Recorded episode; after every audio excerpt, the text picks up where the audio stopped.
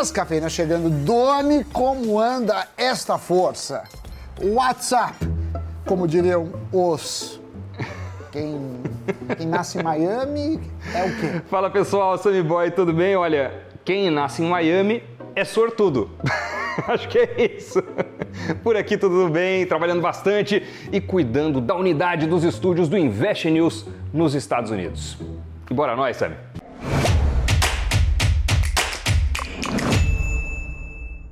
O objetivo do programa de hoje é... Dona Edenútil, conte para nós. Tá bom, deixa que eu falo. Hoje nós vamos responder a uma pergunta crucial que intriga quem investe ou pensa em investir. Será que vale a pena fazer um empréstimo para poder investir? Tomar dinheiro a uma taxa de juros e colocar o valor na bolsa, ou em cripto, ou em outros ativos? Será que essa é uma boa estratégia para alavancar o patrimônio? Bem, para um economista, como é o meu caso e também o seu, Doni, dói saber que passa pela cabeça de alguns pegar dinheiro emprestado para investir. Por quê? Isso já mostra uma certa falta de discernimento nosso. Como, mas como ninguém já nasce sabendo, como ninguém é obrigado a saber de todos os assuntos, vamos desenhar. Sobre toda dívida, financiamento, empréstimo, cobra-se os juros. E o Brasil vem de uma taxa de juros ascendente, saiu de dois por cento agora em dez vírgula setenta e cinco por cento. Isso é a taxa básica, né? É, até porque o que chega no seu bolso é muito maior, porque tem o spread, o ganho dos bancos. E essa esticada da taxa de juros aconteceu numa janela de um ano. E para piorar, Doni, não só demos essa majorada na taxa, como outros aumentos estão previstos pelo mercado. Aí apostas de fechar o ano em onze vírgula cinco por cento. E se aumentam os juros, isso significa que os empréstimos também ficam mais caros. Com a atual Selic, os juros cobrados nas dívidas podem ficar entre treze por cento e dezessete por cento ao ano. E conseguir um investimento que retorne esse mesmo percentual nem sempre é fácil e muito menos garantido. Imagina, então, saber exatamente onde investir de forma que o retorno cubra esse custo do empréstimo, os impostos, a inflação do período e ainda dê lucro. Teria que ser um retorno de uns trinta por cento, talvez mais. Bem, se você está nos assistindo pela primeira vez e não sabe por onde começar a investir, mas quer dar os primeiros passos, vamos ajudar, né, Doni? Primeiro de tudo, conheça os produtos, as modalidades disponíveis no mercado, isso porque cada investimento tem um perfil de risco, né? Ele tem É, seus mecanismos, suas taxas, seus impostos, né? E você precisa avaliar é, se o perfil de risco do investimento está adequado ao seu perfil de risco.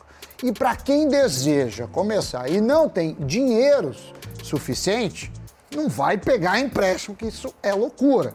E tem uma estratégia, né, Doni? Como você chegar lá, como você mudar seus hábitos para que consiga guardar o tão desejado dinheiro para investimento. A maioria das pessoas faz o seguinte: pega o salário, desconta os gastos e, se sobrar, o que nem sempre acontece, vai para o investimento.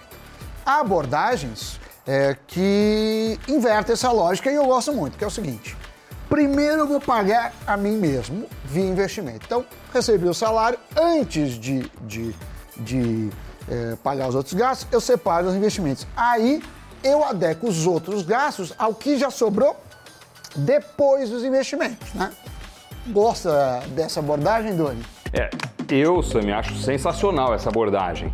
A conta mais importante, o credor mais relevante é o seu próprio futuro, é você.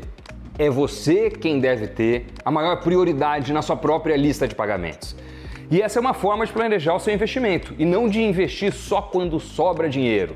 Isso independe do valor que vai ser poupado no mês. Tem muitos investimentos com porta de entrada baixa, dez reais, cem reais, duzentos reais, por aí vai. Então, mesmo que se ganhe pouco, dá para investir. E com a atual taxa de juros, investimentos em renda fixa acabam até que ficando mais interessantes e você sabe qual será a taxa contratada. Os produtos dessa modalidade vão desde C D Bs até os títulos do Tesouro Direto.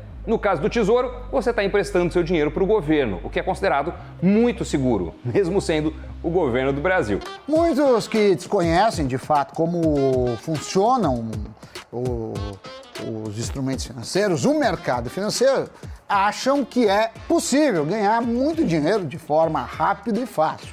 Isso, né? Além de ser uma mentira, é muito arriscado, porque a gente está entrando, às vezes, de forma despreparada e pode perder dinheiro em day trade, né? Então, cuidado com promessas de ganhos fáceis, não existem e, geralmente, você está assumindo um risco que você desconhece. Olha que interessante, segundo uma pesquisa da F G V, da Fundação Getúlio Vargas, noventa e sete por cento dos investidores perdem dinheiro com a prática de day trade. Olha só. É, até porque para atuar com day trade é preciso ter um conhecimento bem aprofundado sobre o mercado, né? Além disso, o trabalho exige uma construção diária de estratégias para redução de riscos. Só que ninguém consegue dominar forças externas, como a fala de um ministro, de um presidente, as exportações de carnes do Brasil, que vez ou outra podem ficar impedidas de sair do país, o preço das commodities, a mudança nos fundamentos de uma companhia e por aí vai. E quanto mais curto o espaço de tempo na hora de investir, mais o investidor sente os efeitos colaterais desses balanços externos. Exatamente. Muitas ações sofrem reveses que podem até durar anos para recuperar. Isso sem contar com ativos em que a volatilidade já está no seu D N A, como é o caso das criptomoedas. Aliás, muitas pessoas que nunca investiram na vida ficaram atraídas pelo assunto depois de muito ouvir falar do Bitcoin. No ano passado, ele foi o ativo mais rentável quando comparado com as demais classes de investimento. A cripto bateu dólar, ouro, fundos de ações, fundos multimercados e por aí vai. O retorno em reais foi acima de setenta por cento, o que bateu aí com sobra a inflação acumulada. Mas dá para garantir sempre esse retorno? Em janeiro desse ano, a cotação do Bitcoin chegou aos trinta e três mil dólares. Só que três meses antes, a moeda estava cotada em sessenta e nove mil dólares. E se uma pessoa que já não tem dinheiro empresta pagando juros, pensa que pancada no bolso essas oscilações acabam sendo. E o problema é que, infelizmente, tem pessoas que só olham para esse provável retorno e não analisam com a mesma atenção os riscos que estão correndo. Se uma pessoa tivesse emprestado cinco mil reais para investir em Bitcoin lá em novembro do ano passado, teria hoje metade do valor e ainda estaria pagando juros sobre o valor total. Olha que coisa descabida, imagine o risco que você tem fazendo isso. Da mesma forma é, que se tivesse investido nas ações da Magalu, que em um ano caíram mais de setenta por cento, também estaria com problemas. Então, além de definitivamente não ser um bom negócio, né, pegar emprestado para investir, apostar em um ativo por estar na moda ou por ter um passado bom, sem conhecer os riscos, pode acabar mal a história. Então a sugestão é que você comece separando uma parte do seu salário todos os meses para investir. Como eu falei, essa é a conta mais importante de todas, é o seu futuro.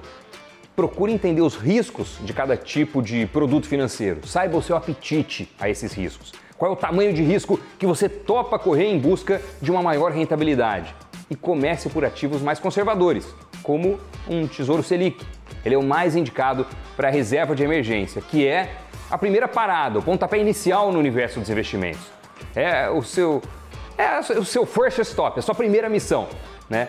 E a partir disso você consegue entender um pouco melhor como fazer a reserva, conhecer outros produtos. Aliás, a respeito de reserva de emergência, a gente já falou bastante aqui. Zanuto, coloca o card aí na tela. E você que está assistindo pode maratonar esse tema se quiser. Dito isso, Doni, não me resta nada além de chamar nosso giro de notícias.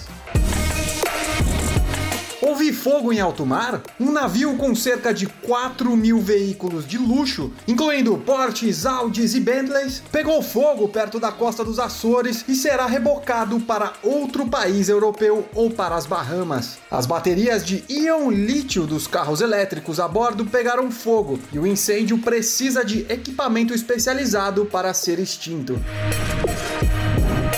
Charlie Munger, sócio de Warren Buffett, comparou as criptomoedas a uma doença venérea. Após a repercussão das declarações, Elon Musk utilizou as redes sociais para ironizar a fala do investidor com uma recordação. Segundo ele, Munger teria dito em dois mil e nove que a Tesla não daria certo.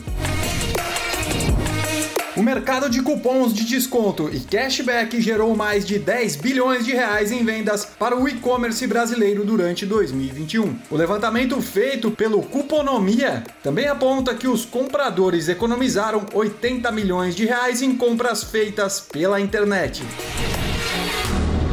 Tony, obrigado pela parceria, você obrigado pela companhia e nos vemos no Cafeína e no Invest News. Tchau, tchau. Tchau, pessoal.